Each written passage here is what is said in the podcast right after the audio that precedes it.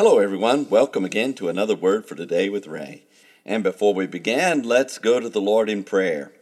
Heavenly Father, it's always such a joy to come to you with your Word in our hands, ready to receive from your Holy Spirit those things that you want us to know about you and your ways, about your Son Jesus. And I ask today, by your Holy Spirit, you would teach us those things. And we'll give you thanks. In Jesus' name, amen. The title to today's lesson is All One in Christ Jesus, and it's taken from Galatians chapter 3 and verse 28. Many may wonder why Paul the Apostle is going to such great lengths to convince the Galatian church members about the grace of God given through his promise and its relationship to the law of God. Since Judaizers had infiltrated and divided the church with incorrect doctrine, which stated that people must obey the traditions of the law as well as the law itself to be saved, Paul felt it necessary to be thorough in his explanations. Paul has just shared the uniqueness of being one in Christ Jesus through baptism, and he shares the benefit of that oneness in chapter 3 and verse 28, where he wrote, There is neither Jew nor Greek, there is neither bond nor free there is neither male nor female, for you are all one in Christ Jesus. Now that the Galatians were baptized into Christ, their old lives were done away, and they were unified under the name of Jesus Christ. There are no more divisions nationally or ethnically, ethnically among them.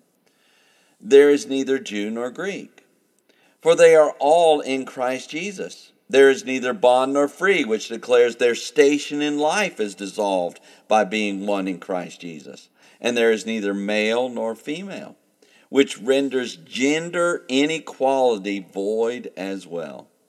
Nationality, ethnicity, station, and gender no longer divide those who are baptized into Jesus Christ.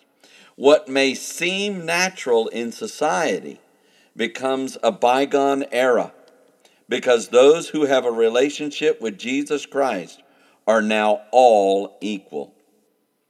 But why is this so?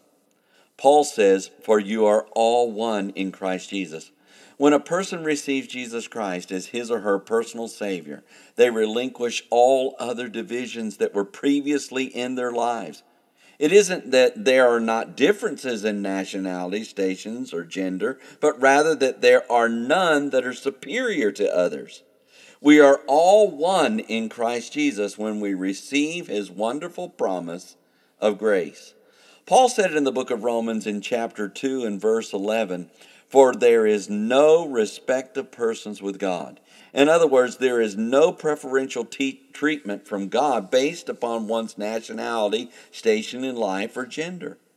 God desires to have a relationship with every person. Uniqueness of individuals are celebrated in the unity of a faith in Jesus Christ. We are all one in Him. And rather than cause divisions as the Judaizers were to the Galatians, Paul lets us all know that equality is found in one place in Christ Jesus.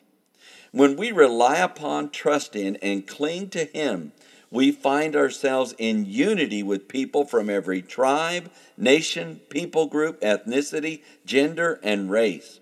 All barriers fall, and we are one.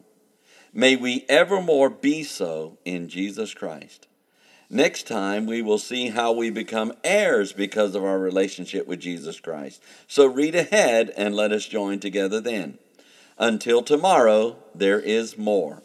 And may the Lord bless you and keep you. May he make his face to shine upon you and be gracious unto you. May the Lord lift up his countenance upon you and give you peace as you continue to study his word in Jesus' name.